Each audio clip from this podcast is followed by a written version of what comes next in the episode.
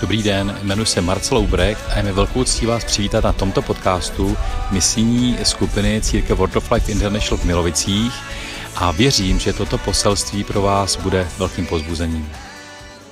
Co Bůh připravil a já jsem, ono to šlo úplně samo. Prostě to šlo samo a mě to baví a lidi řeknou, wow, to je tak úžasný a můžou ochutnat ty dobré skutky, které Bůh připravil, protože si do nich vstoupil. Nebo eh, nějaký jiný příklad, máš obrovský obdarování něco tvořit prostě v dílně a vytvářet nádherné věci nebo spravit cokoliv. A přesně ten stejný příklad si to představ, když jsi seš chlap a máš tohle radši, nebo něco vymýšlet, nějaký myšlenky, psát, cokoliv. Ale najednou, když ty věci tam jenom zůstanou ležet, tak jako by my začneme být frustrovaný.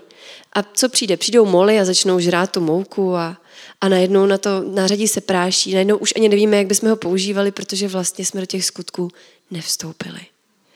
A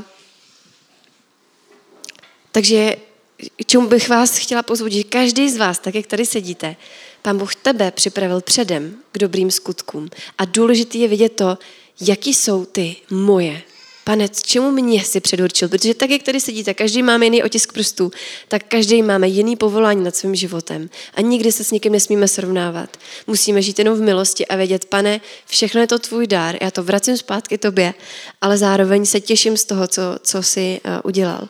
A protože Venda už říkal to, že budu mluvit vlastně o misi dneska, a, a to se toho všechno týká, uh, tak první věc, která je na misi nádherná, je to, že my všichni, takhle jak jsme tady, vlastně přicházíme dohromady na jedno místo jako individuálové, jako jednotlivci, jako absolutně unikátně Bohem stvořený lidi, ale setkáváme se spolu u jednoho stolu a chválíme Boha a milujeme ho. To je první důležitá věc. Tam to musí začít. A někdo přijde do církve, protože se mu líbí ty lidi. Že se tam do někoho zamiluje, nebo mu tam někdo sympatický, nebo se mu líbí chvály. A to je dobrý. To nějakou dobu může fungovat. Ale nesmí to být ten cíl, proč přicházíme za Bohem a proč jsme s ním. A já když jsem si představovala to, jak se scházíme u toho otce, protože letos mluvím o rodině, Vítejte v rodině. Tak zkuste si představit, když kážu, nebo když mluvím o misi dneska, zkuste si představit tu nádhernou rodinu, kterou my jsme tady, a zároveň mějte ten nebeský pohled na to. Teď si představte ten dlouhý stůl, jak tam sedíme, a teď je tam ten, ten Bůh, ten nebeský táta, který tam sedí. A teď máte to brutálně skvělé jídlo, který byste si v životě nemohli dovolit, protože na něj nemáte peníze, to jsou myšelinské věci a ty tam jsou na tom stole. Každá, každý to ovoce, ta zelenina, všechno chutná dokonale. Je tam skvělého pití, prostě to úplně, máte pocit, že pijete živou vodu a taky, že ji pijete, když ji pijete. A, a teď on tam sedí v čele toho stolu a dívá se na tebe. A my tam jsme spolu a jsme nadšení a kocháme se z jeho přítomnosti. Říkáme si, chápeš to? Já to nechápu. Já, já vůbec nechápu, jak, jak je možné, že jsem se mohla narodit do takhle úžasné rodiny. Já normálně mám víc, než potřebuju. Jako já nepotřebuju Michelin, ale nevadí mi to. A takový je náš nebeský otec. A teď on se na nás dívá a říká si, jo Marku, tebe jsem předurčil, ty jsi takovej, hele. A tebe tebe jsem vložil tohle. Teď já to nebudu říkat nahlas, ale každý jedno z vás si prohlíží. Vidí tě jako jednotlivce. A říká si, tebe jsem předurčil. A tebe, a tebe, a tebe. Dneska, když jsme ráno chválili teďka, tak uh, mi pán Bůh připomněl jednu úžasnou věc. A možná to je slovo pro tebe dneska. A on mi říkal, kochej se ve mně, zamiluj se do mě. A když si představuješ ten stůl, tak, tak ty se zamiluj do Boha. Nenech ty ostatní, ať jsou zamilovaný. Ať, ať jsou, to je dobře, teda pardon, nech je, ať jsou, ale ty buď víc. Neřekni si, jo, tak oni tady všichni v té církvi jsou tak zamilovaní, tak já se tady tak nějak vecpu a budu taky koukat, jak se to dělá. Ne. Bůh říká, kochej se ve mně. A dělej to různýma způsobama. Já třeba uh, doma uh, miluju Boha chválit a, a někdy je to tak krásný, že prostě jenom chci ho chválit a někdy se mi chce plakat, někdy se jenom raduju.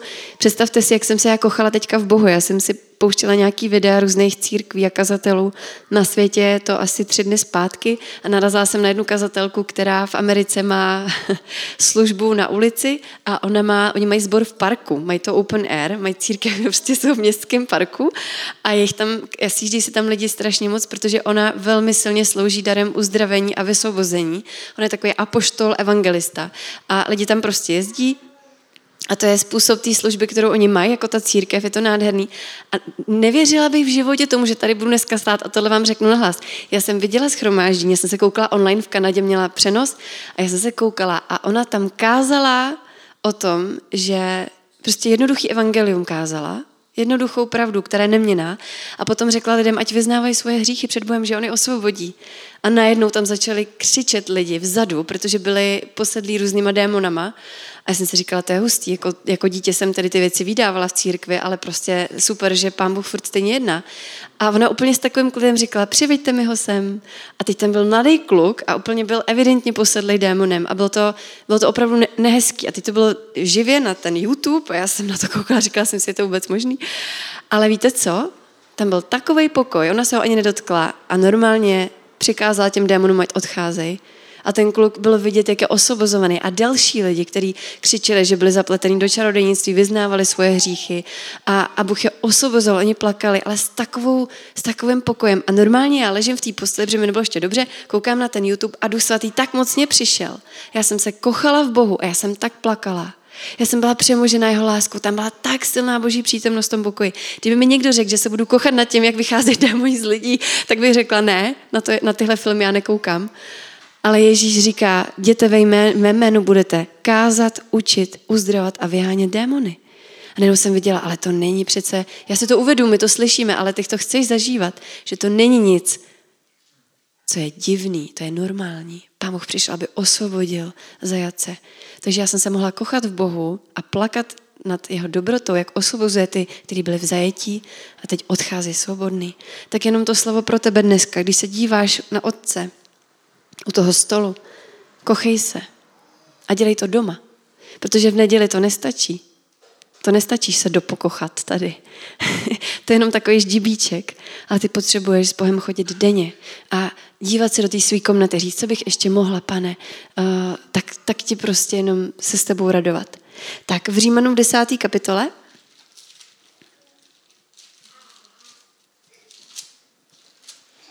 14. až 17. verši napsáno. Jak ale mohou vzývat toho, v něhož neuvěřili? A jak mohou uvěřit v toho, o němž neslyšeli? A jak uslyší bez kazatele? A jak jim může někdo kázat, aniž by byl poslán? Jak je psáno, jaká nádherná podívaná je příchod poslů dobrých zpráv. Ne všichni ale přijali evangelium, vždyť už i Izajáš říká, kdo, kdo hospodino, hospodine uvěřil naší zprávě? Víra je tady ze slyšení zprávy a tou zprávou je slovo Kristovo. Amen. A tady už se vlastně dotýkáme uh, té misie, takže to začíná někde úplně jinde. Začíná to, to, že ty se kocháš v Bohu a že ty se podíváš po té svý komnatě a porozumíš tomu, jaký obdarování Pán Bůh dal tobě, konkrétně tobě a vycházíš z milosti. Ale Pavel tady píše, jak ale mohou vzývat toho, v něhož neuvěřili a jak mohou uvěřit v toho, o němž neslyšeli. Víra přichází skrze slyšení dobré zprávy a to je boží slovo. Dan minule kázal o, o vlastně mm, i o boží zbroji a víme, že v Efeským 6 se mluví o botách evangelia. Připravenost kázat evangelium pokoje. Takže já si potřebuji obou ty boty a být připravená. A víte co? Díky Bohu nemusíme vymýšlet nic nového. Máme Bibli a když ji budeš znát, tak budeš vědět, co Bůh říká. A dobrá zpráva je evangelium. To je to, že Ježíš Kristus přišel na tenhle svět, že zemřel na kříži za moje a tvoje hříchy, že byl skříšen, že žije a že zase se vrátí. Že nám poslal Ducha Svatého, který nás zmocnil ke stejným a ještě větším skutkům, než který, jednal, který dělal Kristus. A že Bůh je stejný včera, dnes i na věky.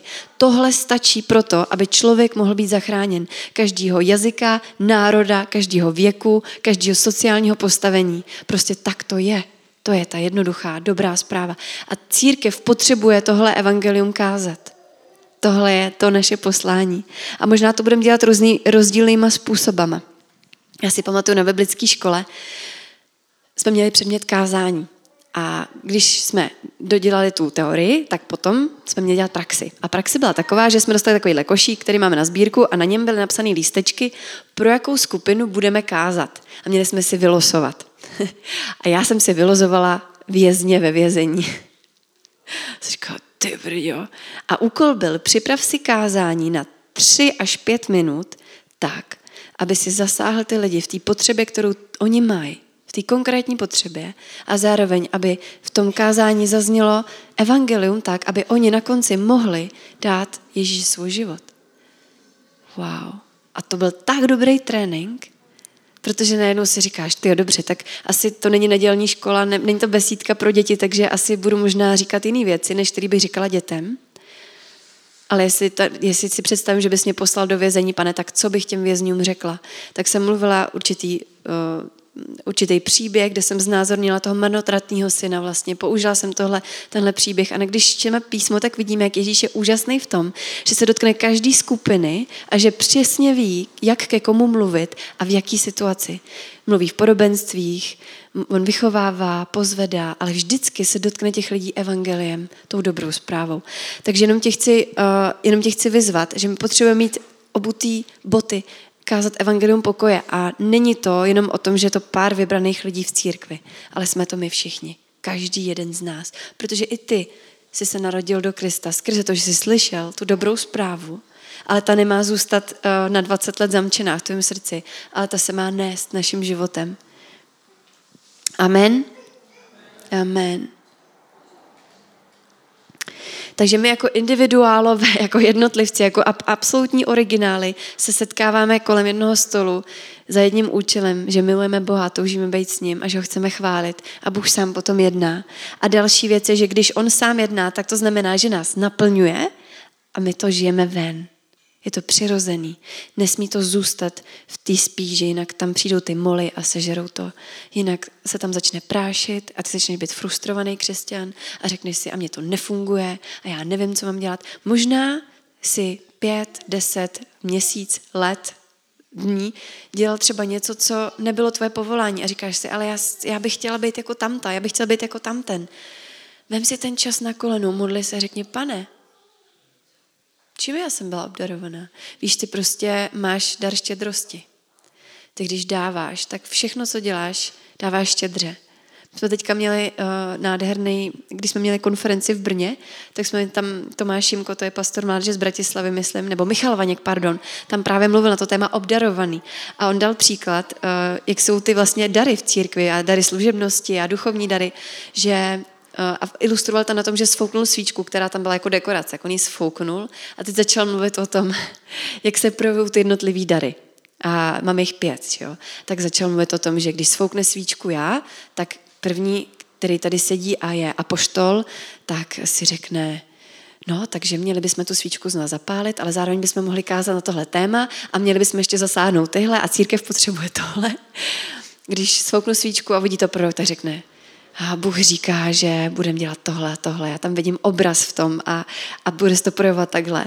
Když to bude učitel, tak si vzpomene na biblický verše, kde Bůh mluví o tom, že když zhasne svoji svíci v církvi, co to může znamenat? Takže je nádherná rozmanitost, on to je taková legrace, jo? ale jenom to chci ilustrovat, že my fakt potřebujeme být spolu u toho stolu. My potřebujeme být spolu a zároveň potřebujeme být naplněný Duchem Svatým, jinak to není udržitelný. Církev je absolutně nadpřirozená věc.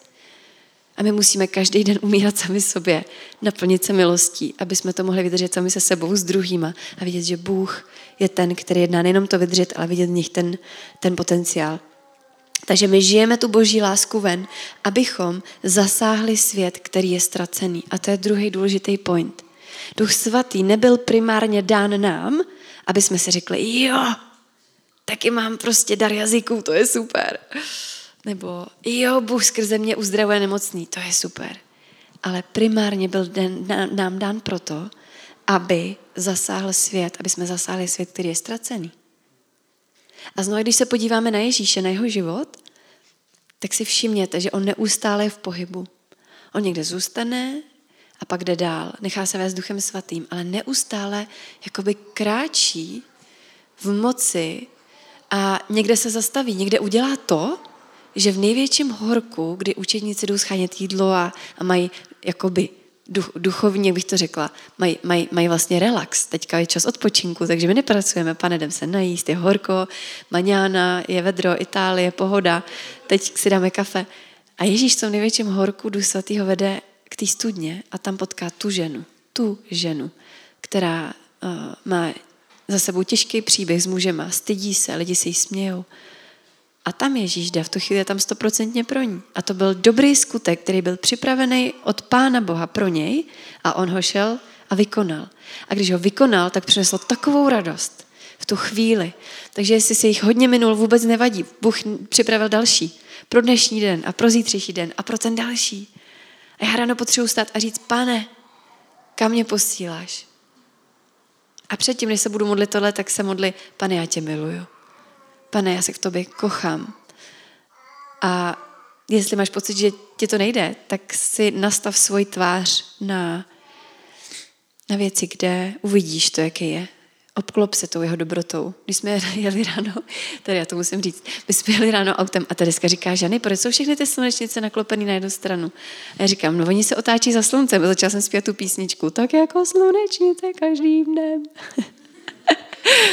Ty slunečnice se otáčí za, za sluncem a my se potřebujeme otáčet za naším Bohem. Potřebujeme se dívat na něj, ne na problémy, ne na svět, ne na to, co nejde, ale na něj a nastavovat svůj tvář.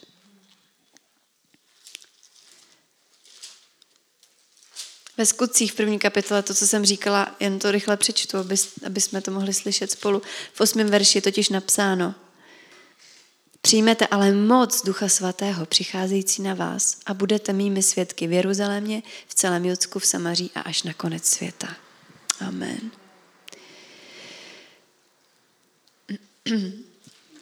V Matoušovi v deváté kapitole uh, je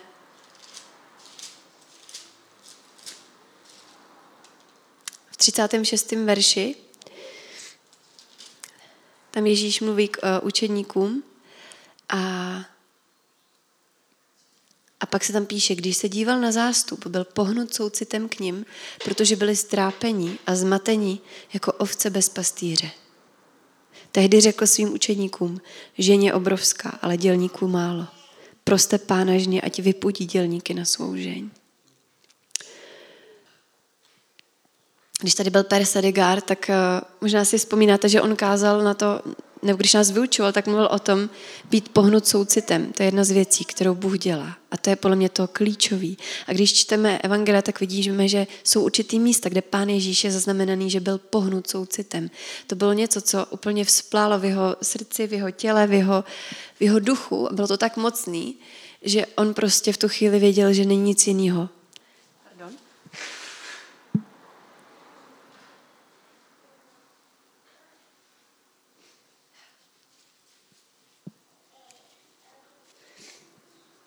A Ježíš tady říká, proste pána ať vypudí dělníky na svou žení a my se potřebujeme tuhle modlitbu modlit i dneska. My se potřebujeme tuhle modlitbu modlit hlavně za nás, protože je tak snadný vidět tu potřebu a říct si, ah, ta potřeba je tak velká.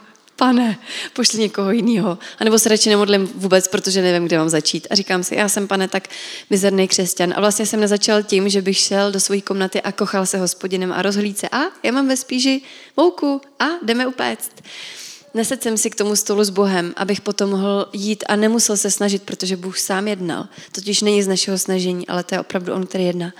Takže uh, Ježíš tedy říká, aby jsme se modlili, aby pán vypudil dělníky na svoji žeň. A co my potřebujeme je mít laskavé srdce Krista, být pohnutý soucitem. Nemůžeš někomu kázat o boží uh, dobrotě, když bude mu zima a bude mít hlad, stát nad ním a říkat, víš, Bůh je dobrý, věř mu. A co první uděláš? První si sundáš mikinu, bundu, půjdeš a koupíš mu něco na sebe a dáš mu najíst. A potom mu budeš říkat o boží dobrotě. Teď máme nádhernou ilustraci tomu, co se děje na Ukrajině. Co jsme dělali jako první? Nebylo to jenom, že jsme se modlili. Ano, my jsme se hned začali modlit, ale taky jsme začali jednat. To je, to je Ježíšovo srdce. On zaopatřuje každou potřebu. Možná je to jedno z tvých velkých obdarování, že vidíš ty potřeby, a můžeš být božíma rukama A pán Bůh skrze to bude kázat evangelium. Možná říkáš, já se necítím být jako speaker vepředu a, a mluvit do mikrofonu, ale vidím lidi, kteří potřebují slyšet o boží lásce. Někdy jenom připravujeme půdu na to, aby vůbec mohla to semínko přijmout. Když chceme zasít, musíme někdy odníst kameny. Já jsem si tady připravila kameny.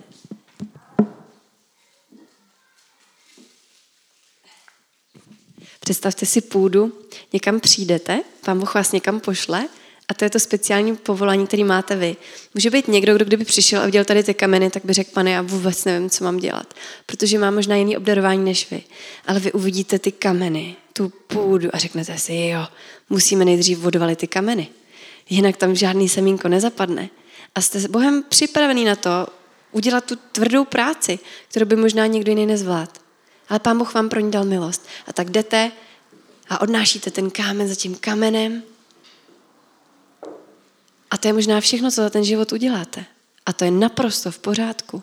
Protože vy kážete evangelium, vy se modlíte a díky, díky tomu odnášíte ty kameny a říkáte si, já ještě nevidím tu žeň, ale ta žeň, ono to je proces. Nejdřív musí zapadnout to semínko, ale kdyby vy jste tam nepřišli, neodnesli jste ty kameny, tak by tam nikdy to semínko nemohlo zapadnout. Potom přijdou další, který už uvidí připravenou půdu a budou mít to pomazání a bude ten čas, který Pán Bůh připravil. Protože připravil ty dobré skutky ve správný čas pro každého z nás. A oni budou vedení Duchem Svatým přijde řeknou tak, začnou kázat a najednou to slovo bude, ta půda bude připravena. Já jsem jako dítě vždycky milovala, když jsme doma četli eh, z hrdinu víry, z takové nádherné knížky, o lidech, kteří vlastně dělali úžasné věci na světě a většinou to byli lidi, kteří měli těžký příběh. Byli to třeba otroci, kteří prostě nějakým způsobem zažili zázrak ve svém životě nebo další věci. A taky jsme četli o misionářích, kteří chodili mezi indiány nebo mezi domorodý kmeny, kteří nikdy neslyšeli evangelium. A nemálo z těch lidí zaplatili životem na tom misijním poli a nikdy neviděli uh, jedinýho spaseného člověka. Ale byl to jejich bylo to to jejich nošení kamenu, byl to ten jejich díl, který měli udělat. A pak přišli po nich další misionáři. A bylo to promodlené místo. Oni duchovně zbourali ty duchovní kůly, které tam byly na tom místě vystavený, těch různých uh, pohanských, šamanských bohů. A, a tak, takže jenom chci pozbudit k tomu, že, že uh, vy možná nosíte kameny a pak tam jsem si tady půjčila další dekoraci, ale až pojedete domů, tak uvidíte, že se pole bělají kežni. A vždycky, když vidím pole v létě, tak si tady ten verš připomínám a on mě tak jako krásně nabádá a usvědčuje k tomu, pane, já nechci usnout, já vidím, že jsou tady připravení lidi slyšet, že tady je půda připravena a já tam chci být, pane.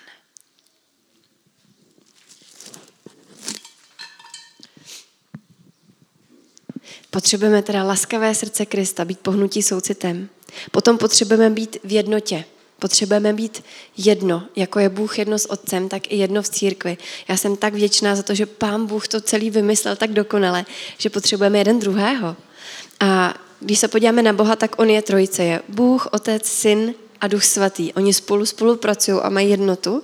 Bůh stvořil taky rodinu jako svůj obraz toho, kdy muž a žena se spojí a přirozeným uh, plodem lásky jsou děti a vlastně ty vytvářejí rodinu, ten obraz Boha, Otce, té hlavy a těch nádherných obdarování, té rozmanitosti, té originality, té jeho tvůrčí kreativní moci. Zároveň Bůh stvořil národy. Bůh stvořil národy. My jsme hodně ovlivněni tím naším evropským individu, individualistickým myšlením, aniž bychom si to uvědomovali. Stačilo by nám měsíc žít někde v Africe nebo, nebo třeba v Indii, kde je úplně jiná kultura, protože po staletí je tam prostě jinak a to na první pohled neuvidíte. Uvidíte, že ty lidi jinak vypadají, že si jinak oblékají, jinak třeba voní a jinak jí, možná mluví jinak nahlas, možná jsou si trochu víc blíž na tělo nebo dál od sebe, ale jakmile byste žili díl v té kultuře, jak byste zjistili, jak moc jsme vlastně ovlivněni tím, kde žijeme. Ježíš poslal učedníky po dvou. On je neposlal jeden, na, jeden samotný, on je vysílal po dvou, aby byli vždycky spolu, aby se unášeli, aby se sebe modlili. A Pavel neustále pracoval v týmech. Když čteme uh, um, listy, tak vidíme, že Pavel vždycky se s někým spojil a že pracoval v týmech. Někde tam byl díl, někde míň, propojoval církve, ale byl vždycky zakořeněný do nějaký vlastně rodiny. A mě to tak pozbuzuje, protože kdykoliv začneme sloužit jako, jako jednotlivec a nejsme zeštítěni nějakou církví nebo nějakou duchovní rodinou, tak je to vždycky velmi nebezpečný. A už jsme v tu chvíli mimo boží plán. A m- protože tam velký tlak na píchu. Je tam velký tlak taky na to, že nemáme všechny dary, nemáme někdy rozeznání, nemáme duchovní krytí. Je to prostě velmi důležitý a dobrý. Takže tohle potřeba, aby jsme si uvědomovali. Pamatujete na ten příběh z Genesis, kdy Babyloněni staví vlastně tu věž? Já jsem si vždycky říkala, jak je skvělý, že máme církev u hlavní silnice, protože nás všichni vidějí, ale někdy bychom potřebovali utěsnit okno, ale to je, to je život, to je dobře, jsme uprostřed. Um, takže v Genesis v 11. kapitole v 6. verši vlastně oni, oni staví tu babylonskou věž, protože se chtějí dostat až k Bohu. A Bůh v tu chvíli říká, já musím zmást jazyky, aby si přestali rozumět, protože jinak jsou schopní všeho. To je hustý. Když je jednota, když je jeden duch, jedna víra, jedna vize, tak jsou schopní všeho. Bůh sám vložil do člověka takový potenciál, že pro člověka není nic nemožný. My potřebujeme Bohu věřit v tom, že jedná. Takže Bůh jim zmátl jazyky, aby to nedokázali. To je zajímavý, co? Nad tím přemýšlet. Bůh hledá. On říká, když říká, proste pána žně a ti vypudí dělníky na svůj žeň. A teďka doufám, že tě to slovo dělník neuráží. Protože když jsi zahrnutý milostí a víš, že vycházíš od myšlenského stolu, ale že tam zveš další, protože tam je tolik židlí, které jsou připravený, je tam tolik jídla, tolik hostiny a ty vidíš tolik lidí, kteří žijou v chudobě. Duše, ducha i těla. Tak si říkáš, pane, já nemůžu jinak. A Ježíš říká, prostě dělník, ať vypudí, eh, prostě pane, vypudí dělníky na svůj žení. A Bůh hledá dělníky, ne primadony. Lidi, co jsou ochotní pracovat. Jestli Bůh plánoval jednotu, tak ďábel ji bude napadat. A to je jedna z dalších věcí. My si to potřebujeme uvědomit a být bdělí i jako církev, protože Pán Bůh jednotu vymyslel, On je jejím tvůrcem, my potřebujeme ji chránit, modlit se. Proto říká Pavel, unášejte se navzájem v lásce, milujte se, odpouštějte si. Ježíš neustále opakuje, milujte se, odpouštějte. A věděl proč. Potřebujeme to dělat pořád. Takže potřebujeme laskavé srdce Krista, být v jednotě a potřebujeme mít štědrý postoj. Největším problémem církve není nedostatek vylití ducha svatého. Protože Ježíš, když řekl, já na vás vyli svého ducha, tak Bůh vždycky, co říká, plní. Amen. Bůh nelže. Díky Bohu. Takže není to ten, ten problém nebo ten háček, že by byl nedostatek ducha uh, nebo pomazání, není. Ale pak je spousta dalších věcí, které my potřebujeme v svém životě jakoby řešit a čelit tím, když přemýšlíme nad, nad tím, jak Pán Bůh nás vysílá, nad misí. A já nechci, nechci vyučovat, ale jenom zmíním pár z nich. Může to být nějaká tenze nebo tlak mezi služebníkama. Prostě já bych to udělala takhle, já bych to udělal takhle, ty to kážeš takhle, já takhle. To může být jedna z věcí, kterou když neřešíme a zůstáváme v tom a nejsme v pokání, v milosti, tak tam může začít nějaký prostě nějaký tlak a tření. My si to můžeme krásně převíst na církev, protože vemte si, že tohle je nějaká základna, ale pán Bůh nás nepovolal, aby jsme tady hezky jako by seděli v tom pokojíčku, za chvilku se začali rozlížet po pavučinách, ale aby jsme každý mohli pít ty svoje koláče a vyrábět něco v těch, v těch dílnách a prostě tvořit to, co pan nám dal ten svůj dar. Může tam být nějaká tenze mezi lokálníma věřícíma, pracovníkama, nějaký kulturní kleš, osobnostní kleš, povah, kleš těla. Když jsme v těle, nejsme v duchu svatém, ale prostě jednáme podle těla, tak je to někdy s náma těžký. Vidíte, kolik věcí musí začít v nás a ne v Bohu. Takže úžasný, že se k němu vždycky můžeme vrátit a pozbuzuju vás a připomínám nám, boží pomazání a duch svatý, jestli se modlil, bože, dej mi svého ducha, tak on ti ho dal. On už ti ho dal. A duch svatý je ten klíč. Já se ještě jednou vrátím do skutků, do druhé kapitoly. Já to totiž miluju, to je prostě, to je začátek církve. Když přišel den letnic, byli všichni spolu. Náhle se z nebe ozval hlukot, jako by se řídil prudký vítr a naplnil celý dům, kde seděli. Ukázali se jim jakoby ohnivé jazyky, které se rozdělily a spočinuli na každém z nich. Všichni byli naplněni duchem svatým a začali mluvit jinými jazyky, jak jim duch dával promlouvat. V Jeruzalémě tehdy pobývali zbožní židé z každého národa na světě. Když se ozval ten hukot, sešla se spousta lidí a byli ohromeni, protože každý slyšel mluvit svojí vlastní řečí. Úžasem bez sebe říkali, hleďte, co pak ti všichni, kdo tu mluví, nejsou Galilejci? A teď tam vlastně dál je popsaný ten pohyb Ducha Svatého. A tady je důležitý moment, že ten, to, co Duch Svatý udělal, tu stejnou moment, ten, tu stejnou chvíli, kdy naplnil tu církev, tak ten stejný pohyb a ta stejná síla Ducha Svatého naplnila boží lid a zároveň tu skupinu nevěřících. To byly jakoby dvě věci. On naplnil ty nevěřící hladem, aby slyšeli a aby přijali. On jim jakoby otevřel ty oči duchovní a za to my se potřebujeme taky modlit, aby lidi slyšeli, aby jejich srdce byly připravený. Takže to bylo nádherné setkání božího vedení, církve, která byla pomazaná a zmocněná a nevěřících, kteří byli v tu chvíli připravení, aby se mohli setkat. Amen. Takže my potřebujeme jako církev a jako jednotlivci, když jsme, když jsme v, v duchu, tak potřebujeme se modlit za to, aby Pán Bůh ustanovil tady ten moment setkání církve a lidí. To je totiž velmi klíčový. Kdy vlastně my nemůžeme s Duchem Svatým manipulovat, on sám jedná, ale my se můžeme modlit, aby on nás zmocňoval a aby my jsme viděli tu potřebu a zároveň, aby uh, ti lidi, kteří jsou venku, um, byli připravení. Dovol si věřit, že Duch Svatý je s tebou. V Janovi 14. kapitole 15. až 17. verši, já tam nepůjdu, a tam se píše, že Ježíš říká, já pak požádám Otce, on vám dá utěšitele toho ducha pravdy, aby s vámi zůstal na věky. Takže to je pravda, Ježíš to už vyprosil, on je s náma na věky. Takže jenom se to dovol tomu věřit. Někdy máš pocit, že a já nevím, pane, jestli jsi se mnou, možná s Maruškou, ale se mnou nevím. A vždycky věř, že to nejseš ty, kdo dělá tvoji, tu práci, ale že on je s tebou a že ji dělá. A jakou chybu my jako církev děláme? My si někdy spojujeme uh, Ducha Svatého s určitýma pocitama. Jako atmosférou. A to je problém. Protože uh, při, při, možná si představím, že tam bude nějaká, nějaký drama kolem toho, nějaký pocity husí kůži, že teď ucítíme, hořejíme ruce. To všechno se může dít, to je naprosto v pořádku. Ale je taky naprosto v pořádku, že v tu chvíli vůbec nic necítíš musíme si uvědomit, že kdy, když Duch Svatý byl vylit, to, co jsem četla, ta neuvěřitelný vylití Ducha Svatého, první vylití na, na církev, tak to bylo jako první narozeniny církve. Ona se narodila. To byla obrovská oslava, to byl hukot. To prostě, když slavíme první narozeniny, když, když se něco podařilo, tak to je hukot. To, že to bylo velkolepý. Ale to, že to takhle vždycky není, je naprosto v pořádku.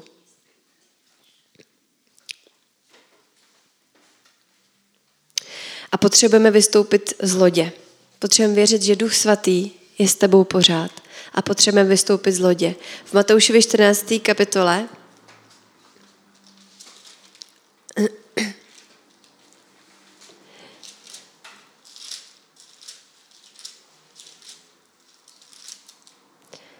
v 22. verši nebo já přečtu celý ten příběh. Hned potom při, přiměl učedníky, ať nastoupí na loď a jedou napřed na druhou stranu, než on propustí zástupy. Když zástupy propustil, vystoupil o samotě nahoru, aby se modlil. Pozdě večer tam zůstal sám. Loď už byla daleko od břehu, zmítaná vlnami, protože vítr vál proti ní. Krátce před svítáním se k ním Ježíš vydal pěšky po hladině. Když ho učeníci uviděli kráčet po jezeře, vyděsili se a křičeli strachy. To je přízrak! Představte si tu situaci. Ježíš je celou noc s Bohem, takže je tak naplněný duchem svatým. Celou noc sám. Ostatní už by usnuli, měli by hlad. Řekli by, Ježíš, už jsme se modlili dvě hodiny. A říká, ale mně to nestačí. On byl tak zmocněný pánem Bohem, že mu podle mě ani nepřišlo divný, že jde prostě po vodě pěšky. Protože to bylo asi rychlejší, nebo já nevím. Když učeníci udělali kráčet po jezeře, viděli se a křičeli strachy, to je přízrak. A Ježíš říká, schopte se, to jsem já. Promluvil na ně hned Ježíš. Nebojte se. Pane, jestli jsi to ty, odpověděl mu Petr.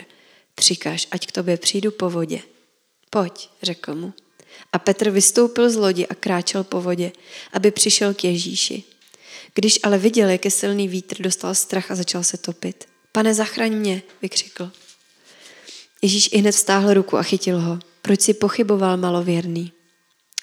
Řekl mu, jakmile nastoupili na loď, vítr se utišil. Ti, kdo byli na lodi, se mu začali klanět a říkat, ty jsi opravdu boží syn. Ta loď nebyla špatná. Loď nebyla hřích, být na lodě není špatný. Je to bezpečí, je to v pořádku, ale Petr chtěl víc. Petr řekl Ježíši, jestli jsi to ty, tak já chci dělat ty stejné věci, které děláš ty. A ještě větší. A Ježíš říká, pojď. A pozval ho. A tak to je takový pozvání dneska i pro tebe a pro mě. Já věřím tomu, že jedno z poslání církve, a je to určitě jeden z pilířů, hnutí uh, World of Life International a, a, a díky, já jsem tak vděčná za tohle duchovní dědictví, když se podíváte na to, jak byly zakládané ty sbory po celém světě a jsou do dneška. A nejenom tohle hnutí, jakýkoliv jiný. Vždycky tam musí být člověk, který porozumí tomu, že otec má dost, je naplněný milostí a pak jde a možná začne od, odnášet kameny a dělá to rád a někde to těžký a pak přijde další a začne rozsévat si semínka a pak přijde některý, který už uvidí tu žeň a začne ji sklízet. A ty, ty jsi povolaný a povolaná k těm stejným věcem. A pán Bůh ti říká, pojď za mnou po té vodě. Věř mi. A nezapomeň, že když si začneš topit, tak Ježíš tam přijde, on tě vytáhne. On Petra nenechal, neřekl, jo, škoda ho. Neměl víru, nevadí. Ne. Ježíš není takový Bůh. On přijde, vytáhne tě a řekne, proč si pochyboval, ty malověrný. A dal mu další příležitosti. I když Petr znova zklamal, Ježíš ho stejně miloval a dal mu stejnou moc. Amen. Tak pojďme se postavit. Budeme se chvíli modlit. Děkujeme, že jste si poslechli náš podcast. Spojte se s námi na našem Instagramu a Facebooku Slovo života Milovice, kde vám neuniknou žádné novinky a kde s námi můžete jednoduše zůstat v kontaktu. V případě, že byste se s námi chtěli s něčím podělit, či máte na srdci nás finančně podpořit, neváhejte nám napsat soukromou zprávu na našich sociálních sítích. Těšíme se na vás zase příště před dalším poselství od Word of Life International.